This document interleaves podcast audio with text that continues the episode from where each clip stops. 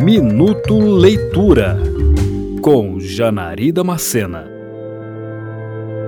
Talvez cada um de nós esteja sempre à espera de algo e às vezes nem sabemos exatamente o que estamos aguardando até que esse algo aconteça repentinamente.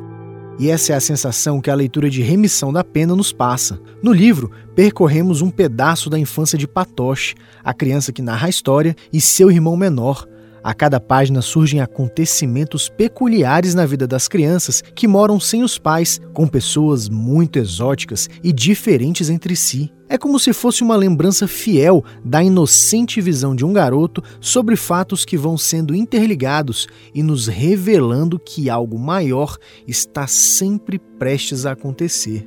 O tom melancólico que permeia toda a escrita de Patrick Modiano, francês ganhador do Prêmio Nobel de Literatura em 2014, colabora com um ar de tristeza acentuado pelas dúvidas dos meninos, que estão sempre à espera de alguma coisa. Seja a mãe que supostamente está viajando com o teatro, ou o pai que mora longe e visita os meninos esporadicamente. Tudo nessa leitura desperta a curiosidade do que está de fato acontecendo naquelas vidas. Entre as reflexões de Patoche ou as suas conversas com os adultos, é possível captar um pouco sobre o que ocorreu, porém sempre com certa dúvida no ar. Remissão da Pena é o primeiro livro da chamada Trilogia Essencial de Modiano, em que o autor faz uma autobiografia romanceada. Sabendo disso, a leitura se torna mais pesarosa nos eventos finais que vão tomando conta da vida das duas crianças, que no fundo só têm realmente um ao outro.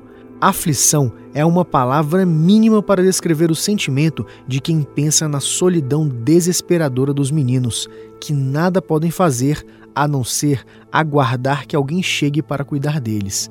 E é o que fazem, apenas aguardam.